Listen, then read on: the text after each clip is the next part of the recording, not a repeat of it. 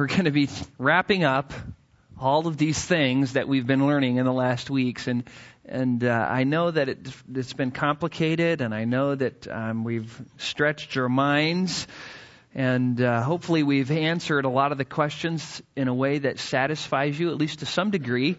And uh, this morning, I hope to kind of finish up the whole series by wrapping up the mini series within the series on law and grace. And so that's what we're going to do this morning. As you begin to study Old Testament issues, you realize how vast they are. You may think that, oh, we've been here forever. I mean, we've beat this, you know, topic into powder. But really, uh, there is so much more. We've just scratched the tip of the iceberg. You begin to understand what what Paul meant when he described in Romans chapter 11 verse 33 the, the depth and the riches of both the wisdom and knowledge of God. He says how unsearchable are his judgment and unfathomable his ways. God's word is an endless mine that we can dig from. And so um, I don't even pretend to have addressed any issue completely. We have only just addressed them so that you can have a basic understanding. And hopefully you'll do some more study on your own. But you have learned that this topic of law and grace is difficult. I'm, I'm, sure you've seen how it's difficult. There are a lot of issues related to law and grace because the law of Moses is overarching in the Old Testament, and yet we are told in the New Testament we are not under the law of Moses, and yet we are told that all scripture is profitable, and so there's some conflict in most people's minds trying to figure out just how the Old Testament applies. So we have been working and working and working on this issue, especially this issue of law and grace when God's people, Israel, were under the old covenant law system, um, they did things uh, differently because the law of Moses told them to do different th- things, do things differently. But in the New Testament, we are under the law of Christ, and so the law of Christ tells us to do some things differently than the old Testament law system or the Old Covenant or the law of Moses. Uh, for instance, we don't sacrifice anymore. The, the civil government situation is different. Uh, the laws of the clean and the unclean were just some examples that we, we gave out. We don't have to uh, obey those specific commands. We are not under the law of Moses as a law system anymore. Now, you can find laws in the law of Moses that still apply to believers because they are repeated. Um, we found out out that the law of Christ overlaps the law of Moses. So the law of Moses says don't murder, and the law of Christ says don't murder, and the law of Christ says don't steal, and the law of Moses says don't steal. The reason for that is because both law systems were written by the same God, and both law systems are based off the two principles of loving God and loving your neighbor. And so that's what we learned um, kind of so far in a very uh, condensed nutshell. But this morning we want to look at some other names that are given in the New Testament which describe the law system we are under as believers, and that is the um, law of Christ, as we discovered last week. Last week we looked at this phrase, law of Christ, and we noted that Christians are under law while being under grace. Paul says that he was under the law of Christ. And we discovered that in 1 Corinthians chapter 9 verse 21 and also in Galatians 6 verse 2. So we're going to look at some synonyms to the new covenant law system, the law of Christ, and we want to clarify or define the content of the law. So we know we are to obey the law of Christ, but what does that mean specifically? Just what are we supposed to do um, specifically, law of Christ is a general term, but what, what is the contents of that law? So that's what we're going to attempt to do this morning. So if you have your Bibles, the first place I want you to turn is James chapter 1. James chapter 1 verse 19. So if you could turn there, we're going to look at um, James chapter 1 and uh, I'm just going to read this section. James is writing to believers who are suffering, who are you know, being persecuted and all sorts of things. And what James wants, James wants them to do is, is he wants them to learn how to live for Christ under any circumstance. He wants them to learn how to follow Christ even under trial.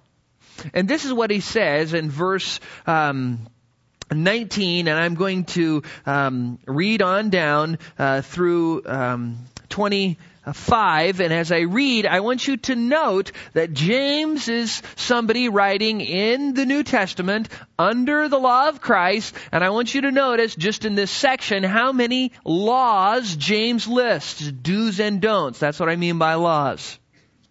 This you know, my beloved brethren, but everyone must be quick to hear, slow to speak, and slow to anger. For the anger of man does not achieve the righteousness of God.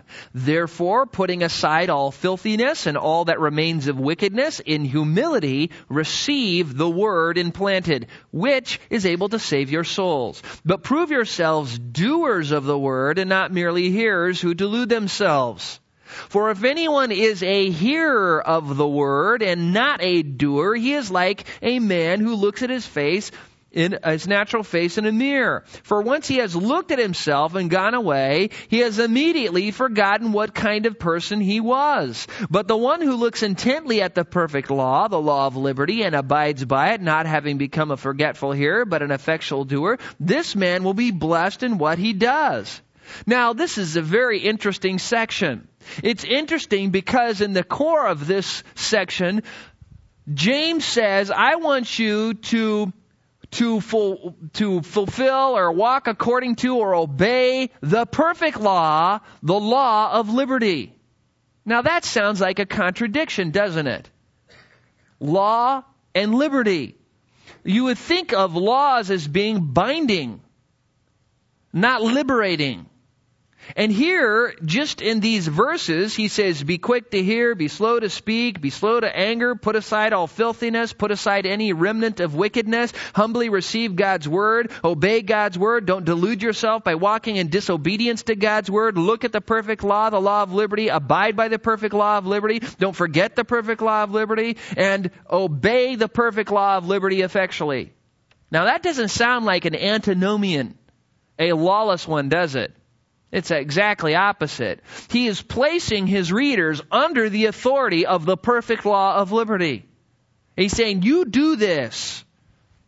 And he describes it in the context here as the Word. The Word received. Now, he uses a great illustration here of a mirror. I like this place, this little illustration, this place in the book of James, because he's used, he uses lots of word pictures. And here, he talks about the mirror, the Word of God being a mirror. And you know what mirrors are for. You look at them to see how you're doing. And if you stand far back and you look at a mirror, you look fine. It's when you get close that it gets scary, doesn't it? When you get close, as you start saying, my goodness, some caverns in my face. It looks like craters of the moon the closer you get. There's imperfections and little moles and funny looking hairs sticking out.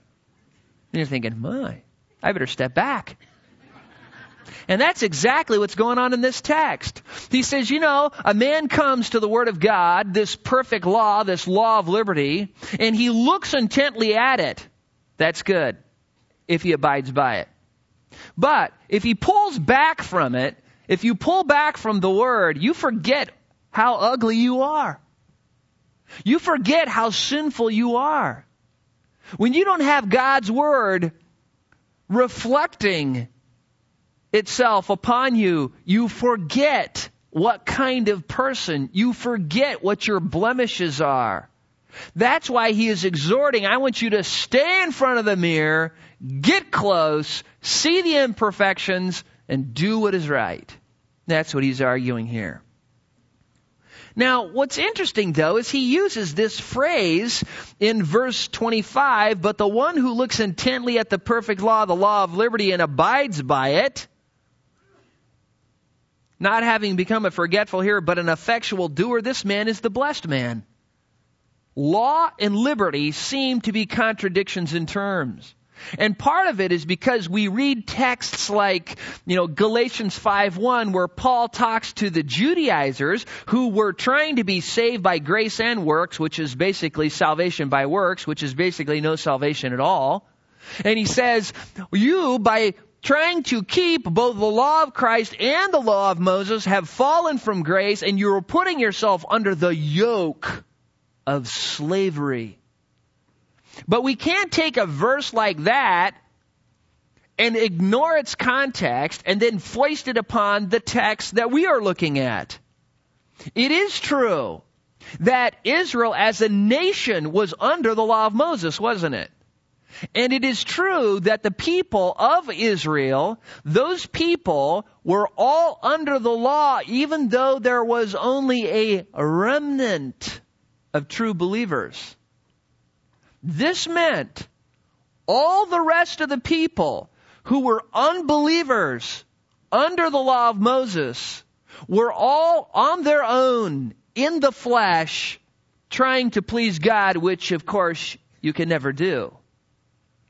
You remember, Abraham is the one who believed God and it was reckoned to him as righteousness. Just like, and we learned this before, believers today believe in Jesus Christ and it is reckoned to them as righteousness. Christ's righteousness is given to us.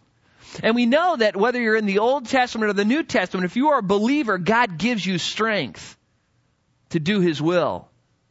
He gives you resources, especially in the New Testament as you have the Holy Spirit, you have spiritual gifts, you have the church, you have all of these resources in Christ. You have forgiveness, you have atonement and justification and propitiation and all those shun words we don't know the meaning to.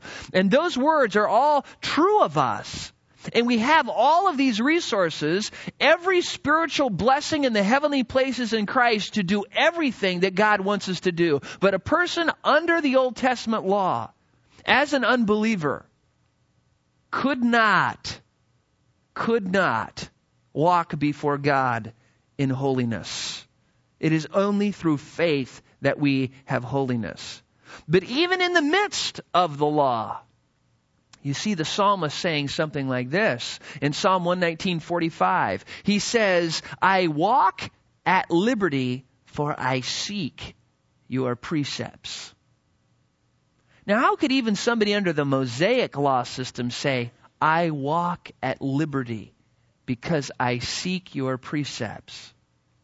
What is it about the law of God that is liberating?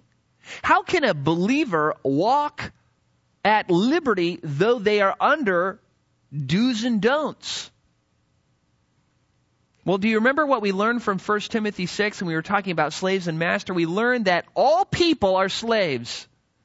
You're either slaves of Jesus Christ, you have either been purchased by the blood of Christ and you are no longer your own, but you are to walk according to Christ, and He is your master, you are His servant, His slave, or you are of your father, the what? The devil. You are of your father the devil. And that is why Paul says what he does, doesn't he? In Ephesians uh, chapter 2, when he says, And you were dead in your transgressions and sins, speaking of spiritual death, in which you formerly walked according to the course of this world, according to the prince of the power of the air, the spirit that is now working in the sons of disobedience. And he says, and we too were all living in the lust of our flesh and a mind and were by nature children of wrath, even as the wrath, totally held captive, the scriptures say, by Satan to do his will, unable to please God in any way or in any degree as an unbeliever. Paul said something similar in Titus 3:3 when he said, "For we also were once foolish ourselves, listen to this, disobedient, deceived, enslaved to various lusts and pleasures, spending our life in malice and envy, hateful and hating one another." Now think about this. Paul said that about himself, and he was a Jew a Jew under the law of Moses, a Pharisee, and in Paul's own words, according to the law, found blameless. But under the law of Moses, even though externally he was doing everything he was supposed to do, he was enslaved to his lusts, enslaved to corruption. Peter in 2 Peter 2, 18 and 19 describes the unbelieving false teachers with these words. Listen to what what Peter says about unbelievers and what they're enslaved to. For speaking out arrogant words of vanity, they entice by fleshly desires, by sensuality, those who barely escape from the ones who live in error, promising them freedom while they themselves are slaves of corruption. For by what a man is overcome, by this he is enslaved. 2 Peter 2, 18 and 19. If you're overcome by sin, you are a slave to sin. That's what Peter says. That's what Paul says. That's what the Word of God says. People, lawlessness isn't freedom. That is a lie. Lawlessness is slavery to sin and Satan and corruption. It is freedom, the law of Christ, not because you become lawless, but because you are rescued from the curse of the law and because you are given all the resources you need to fulfill the very purpose of your existence, which is to give glory to God. God not only saves you unworthily, He gifts you unworthily, He empowers you unworthily, so you can walk with Him as an unworthy sinner. He gives you all the resources you need to fulfill the law of Christ. And that's what He wants all of us to do. This is why James calls the law of Christ, the perfect law of liberty. It is liberating from slavery to sin and Satan because the grace of God found in Christ Jesus. Now there is another name for the law of Christ that James uses in this same context in chapter 2. Look at chapter 2, verse 8. Let me just summarize the preceding verses. After after he's talking about at the end of one, be doers of the word. Be effectual doers of the word. Receive the word implanted, which is able to save your souls. Do it! Then he says, let me tell you how. He says, don't show partiality. And there must have been some problems. He knew uh, about people showing partiality to the rich or whatever, the famous. And so he goes on and beats them up about showing partiality and calls it evil and making evil distinctions. And now in verse 8, he is going to explain the opposite of showing partiality. And then he's going to talk about partiality more. But notice what he says in verse 8. If, however, you are fulfilling the royal law according to the scripture, you shall love your neighbor as yourself, you are doing well. Here James explains that if you are fulfilling or obeying the royal law which is found in scripture and he defines it as the word the word of righteousness here. You are doing well. And he says this law is fulfilled and love your neighbor as yourself. Well does that sound familiar? Well that's exactly what we read was the law of christ right in Galatians 6:2. We looked at Galatians 5.14. It talked about how love, loving your neighbors yourself is the fulfillment of the law. And that's exactly what he says here about this royal or sovereign law. But look at James 2 verse 9. He continues. But if you show partiality, you are committing sin and are convicted by the law as transgressors. That's what he's talking about in the near preceding context, this whole idea, business of partiality. He says, For whoever keeps the whole law and yet stumbles in one point, he has become guilty of all. For he who said, Do not commit adultery, also said, Do not murder. And if you do not commit adultery, but you murder, you have become transgressors of the law. So speak and so act as those who are to be judged by, here's our chapter 1 reference, the law of liberty. Now, what's interesting about this is he's saying, listen, he says, if love is the fulfillment of the law, the royal law is love your neighbors yourself, and you show love towards your neighbor by not scoping up on his wife, committing adultery or whatever, but you murder him, you haven't showed love towards him. I mean, what good is it to say, well, I've loved him if you've killed him? I mean, that's pretty silly, isn't it? It's so crystal clear. No, love does everything that is required of love and leaves out nothing. You know, a lot of people think that the New Testament is some sort of lowered standard, some sort of law system that's made so easy that we don't have to do anything. Listen, it's not even close. The standard is higher, but the divine resources are far greater. What we have in Christ is everything we need. And here he says, I want you to love your neighbor and fulfill the royal law, which at the end of this section in verse 12 is the law of liberty. Now, what's weird about this section is he quotes the law of Moses in between the sandwich with the slice of bread, the royal law, the other slice of bread, the law of liberty. In between, he quotes the law of Moses, a couple of the Ten Commandments. And you're thinking, what is going on here? Why, if James is, is, is teaching New Testament truth, the law of Christ, if he is teaching that, then why does he quote from the law of Moses? Because this is a classic example of an overlap. The law of Christ teaches you shouldn't commit adultery or murder. Now, he could have quoted the New Testament, but the New Testament wasn't written.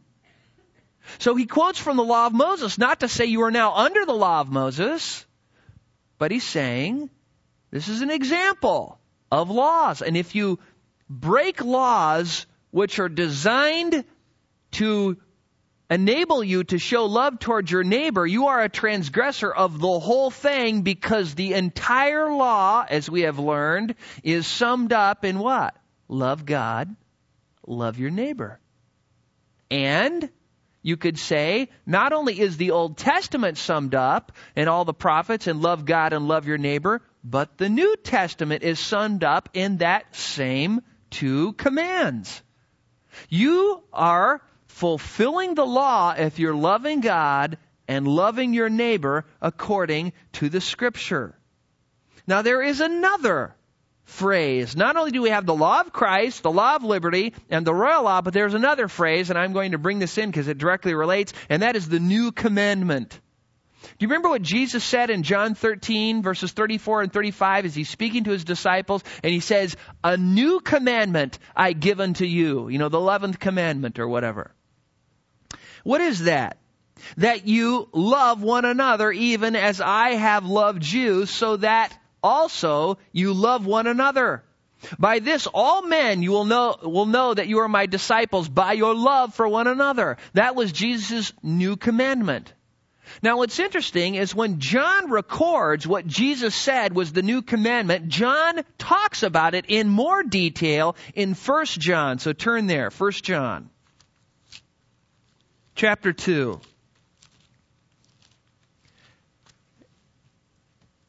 Get all these new commandment verses roped in and then we'll make some comments. Look at what he says in verse 7 of 1 John 2. Now this is the same John who wrote what Jesus said and recorded it in John 13, 34 and 35. John also writes, Beloved, I am not writing a new commandment to you, but an old commandment which you have had from the beginning. The old commandment is the word which you have heard. On the other hand, I am writing a new commandment to you, which is true in him and in you, because the darkness is passing away and the true light is already shining. And you're thinking, well, are you vacillating, John? Is it new or is it old? Is this a new commandment or not? Oh yes, it's, it's an old commandment, but it's a new commandment. But it's a new commandment, but it's not an old commandment, but it's new, it's old. Well, what is it? Well, look at what he says. The one who says, verse 9, he is in light and yet hates his brother is in darkness until now. The one who loves his brother abides in the light and there is no cause for stumbling in him. But the one who hates his brother is in darkness and walks in darkness and does not know where he is going because the darkness has blinded his eyes. If you were to turn to 2 John, that large book right after this one, and you look at verse 5, he mentions this new commandment again. He says, Now I ask you, lady, not as though I were writing to you a new commandment, but the one which we have had from the beginning that we what? Love one another. Now the question here is this. Why did Jesus in John 13:34 say, "I am writing you a new commandment that you love one another"? Because that part was quoted in Leviticus 19:18. He was quoting the law of Moses.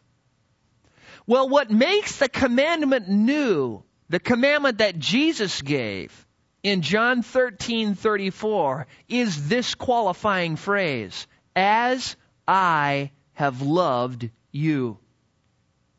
Jesus says, listen, here's the new commandment. Love each other, love your neighbors yourself, Leviticus 19:18, as I have loved you. That is the new part. Jesus loved and showed us how to love. That is why we study the life of Christ, to see how he did it. When you look at Jesus, what do you see him doing? Well, all you see him doing is things like calling unworthy disciples, training unworthy disciples, feeding unworthy disciples, teaching unworthy disciples, healing the sick, um, you see him dealing with all manner of people, with humble people. You see him with great patience and gentleness, just nurturing these people who are humble and broken and contrite of spirit. And then you see him with people who are religious hypocrites, and he just rebukes them sharply. This is how Jesus teaches us how to love people. He showed his disciples how to minister to other people in a way that gives God glory, and he showed them perfectly. Jesus showed them how to respond to all sorts of people and all sorts of places for the glory of God, and he did that all through his life. As I have loved you makes the new commandment new. The old part is love your neighbor as yourself.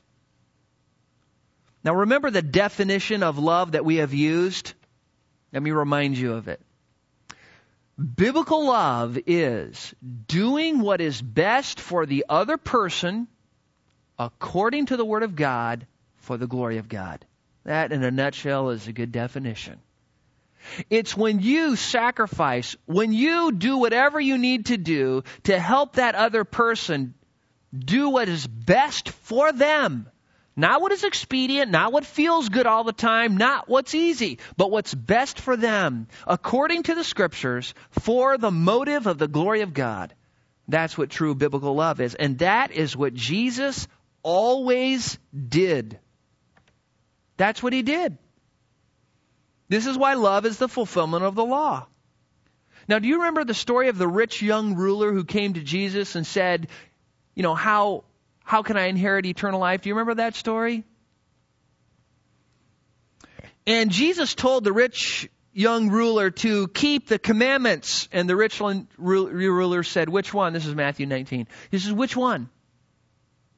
And he says, Well, try this. You shall not commit murder. You shall not commit adultery. You shall not steal. You shall not bear false witness. Honor your father and mother. And you shall love your neighbors yourself. Of course, the rich ruler says, I got those perfectly.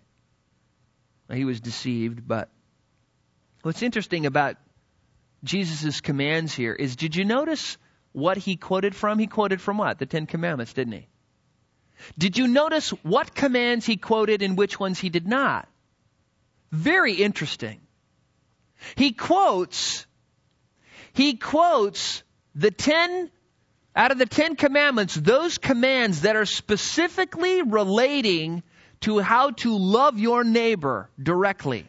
He leaves off worship God, have no idols, do not take the uh, name of the Lord thy God in vain, um, keep ha- uh, holy the Sabbath day. He leaves off thou shalt not covet, and he replaces that with love your neighbors yourself. Leviticus 19:18. He's, he is saying to the rich young ruler, have you done everything you need to do to love your neighbor? And what did the rich young ruler say? No problem. And so what did Jesus say? Okay, go sell all your possessions. And what did he say? No. Because he had a lot of possessions. So Jesus revealed, he exposed that he really wasn't willing to do everything he needed to do to love his neighbor and fulfill the law. And so the man walked away. Now, when Jesus was asked, What is the greatest command? He said, Love Lord your God with all your heart and soul and mind. And the second is like it, love your neighbors yourself. That's what he said in Matthew 22, 36 through 39. He said, because love is a fulfillment of the law. Because all the law and the prophets hang on those two commands. And you could say all the law and the prophets and all the New Testament teachings hang on those two commands, because they do. Love is still the fulfillment of the law. In Romans 13, you can turn there, Romans 13, Paul talks about this.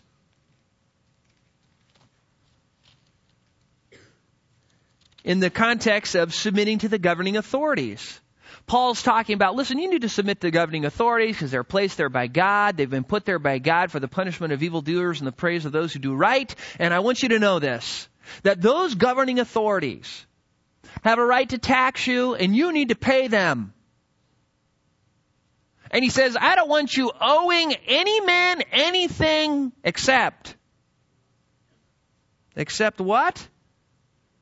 Look at verse 8. Love. Except to love one another.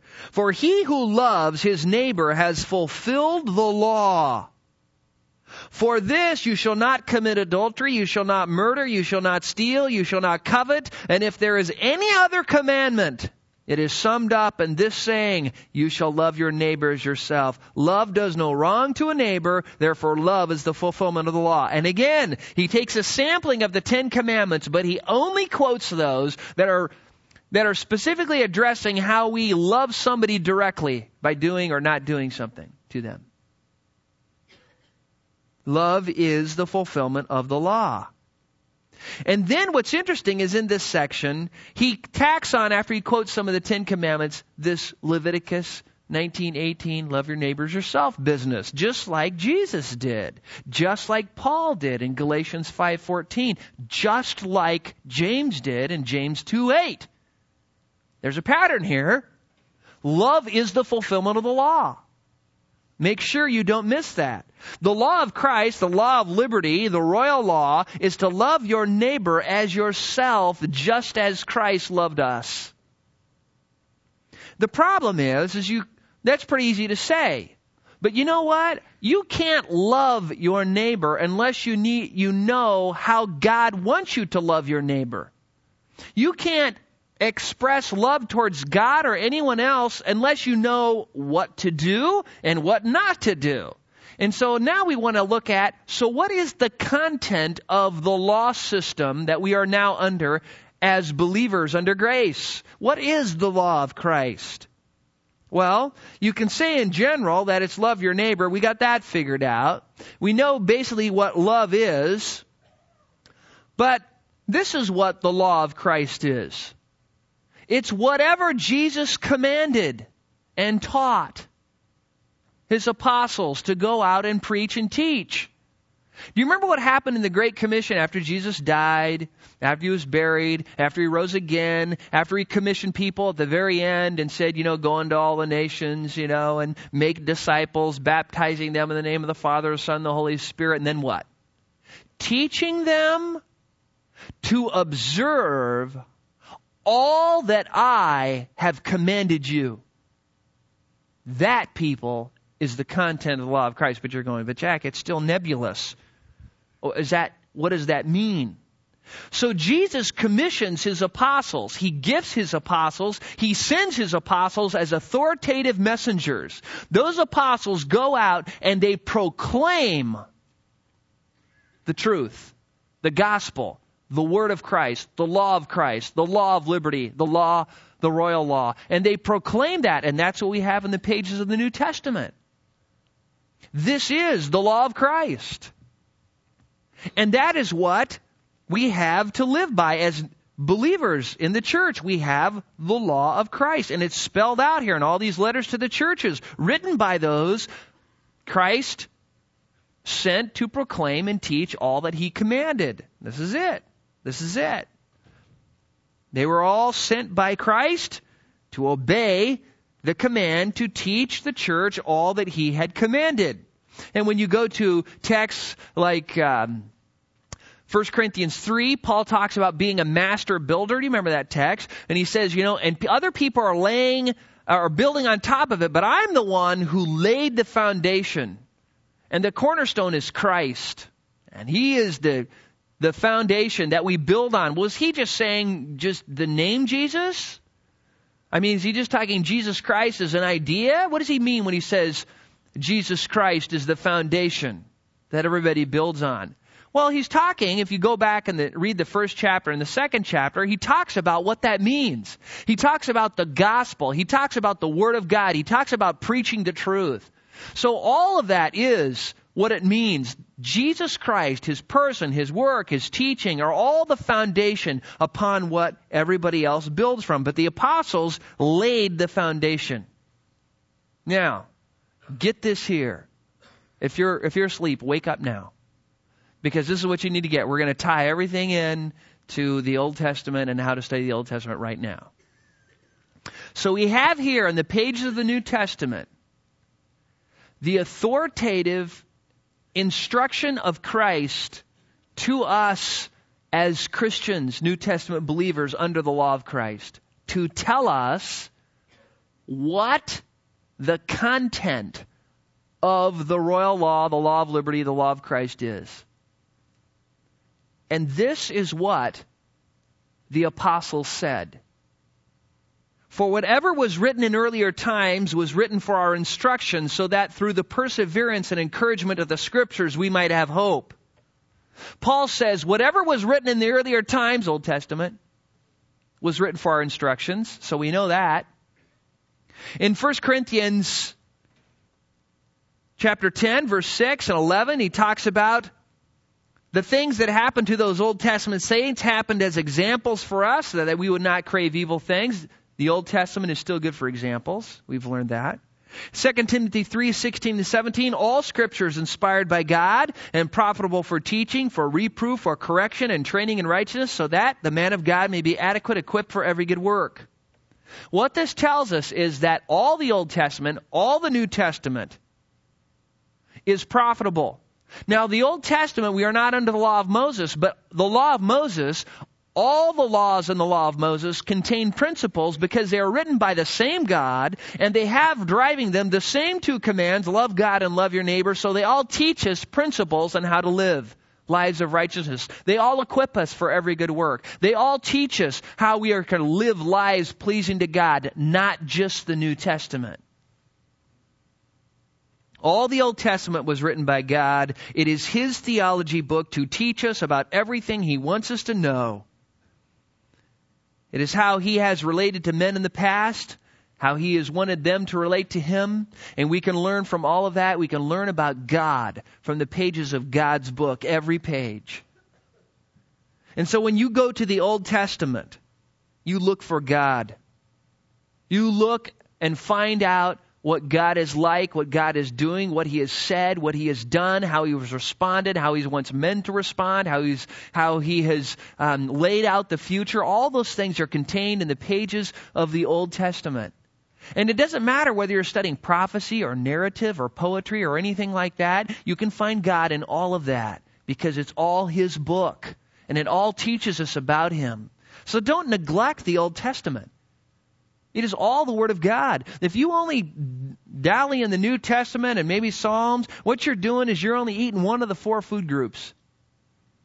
You need to eat the full meal of God if you want to be the kind of person that God wants you to be. You will have nutritional deficiencies if you only eat one of the four food groups, just like you will have theological deficiencies, life practice deficiencies if you only read one quarter of the Word of God. You need all of it. All of it. And what is great is in the weeks to come, We're going to be looking at the Old Testament. Next week, we're going to be looking at that prophecy that Walt read this morning, Micah chapter 5. And then in the weeks to come, we'll be looking at Psalm 145, and we'll do a whole series on the attributes of God, and I hope that it will be a good blessing to you. Let's pray, and then uh, the elders come up and make an announcement. Father, we thank you for your word this morning. We thank you that we are able to just come here and just study it. Father, there is so much to say about love and how love is the fulfillment of the law. So many interesting things to read and look at and ponder. Uh, your word is so simple in some ways and so complex in others. We thank you that we can always dig from it and find gold and that we can never exhaust the resource that it is. Father, help us all to be Christians of the, all the Word of God, not just one part of it. And Father, may we walk before you in holiness and truth, for we know that's what you have called us to do. We ask this in Christ's name. Amen.